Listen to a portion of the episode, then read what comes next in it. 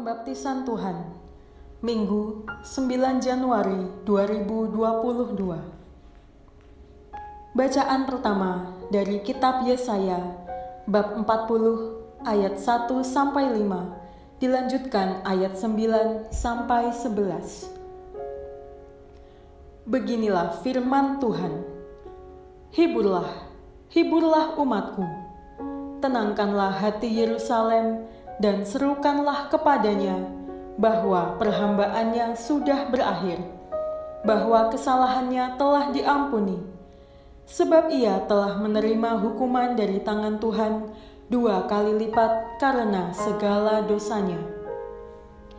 Ada suara yang berseru-seru, "Siapkanlah di padang gurun jalan bagi Tuhan, luruskanlah di padang belantara jalan raya bagi Allah kita."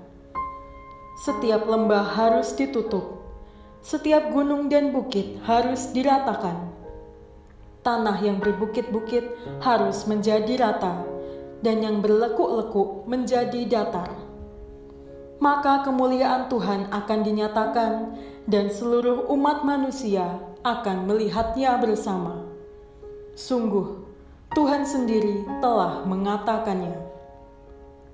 Dan terdengarlah suatu suara Hai Sion, pembawa kabar baik, naiklah ke gunung yang tinggi. Hai Yerusalem, pembawa kabar baik, nyaringkanlah suaramu kuat-kuat. Nyaringkanlah suaramu, jangan takut.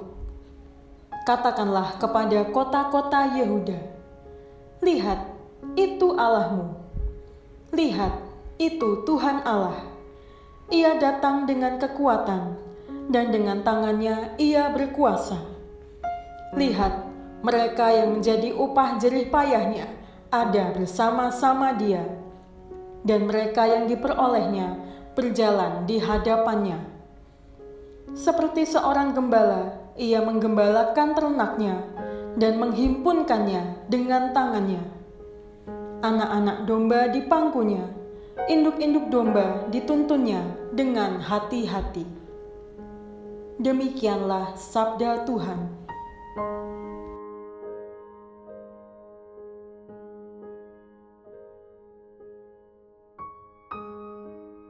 Bacaan kedua dari surat Rasul Paulus kepada Titus, bab 2 ayat 11 sampai 14, dilanjutkan bab 3 ayat 4 sampai 7. Saudaraku terkasih, sudah nyatalah kasih karunia Allah yang menyelamatkan semua orang.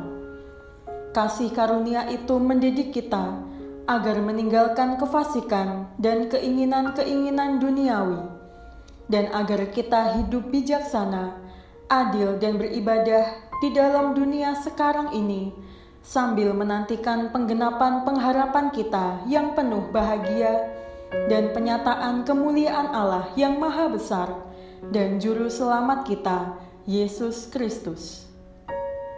Ia telah menyerahkan dirinya bagi kita untuk membebaskan kita dari segala kejahatan dan untuk menguduskan bagi dirinya suatu umat miliknya sendiri yang rajin berbuat baik. Tetapi ketika kerahiman dan kasih Allah penyelamat kita telah nyata kepada manusia, kita diselamatkan Allah. Hal itu terjadi bukan karena perbuatan baik yang telah kita lakukan, melainkan karena rahmatnya, berkat permandian kelahiran kembali, dan berkat pembaruan yang dikerjakan oleh roh kudus yang sudah dilimpahkannya kepada kita lantaran Yesus Kristus penyelamat kita. Dengan demikian, kita sebagai orang yang dibenarkan oleh kasih karunia-Nya berhak menerima hidup yang kekal sesuai dengan pengharapan kita. Demikianlah sabda Tuhan.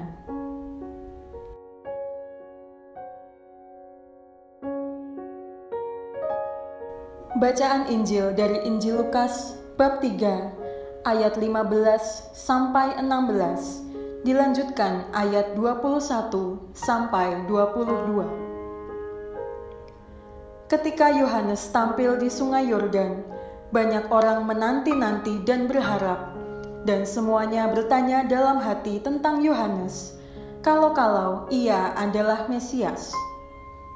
Karena itu, Yohanes berkata kepada semua orang itu, "Aku membaptis kamu dengan air, tetapi Ia yang lebih berkuasa daripada aku masih akan datang, dan membuka tali kasutnya pun aku tidak layak. Ia akan membaptis kamu dengan Roh Kudus dan dengan api."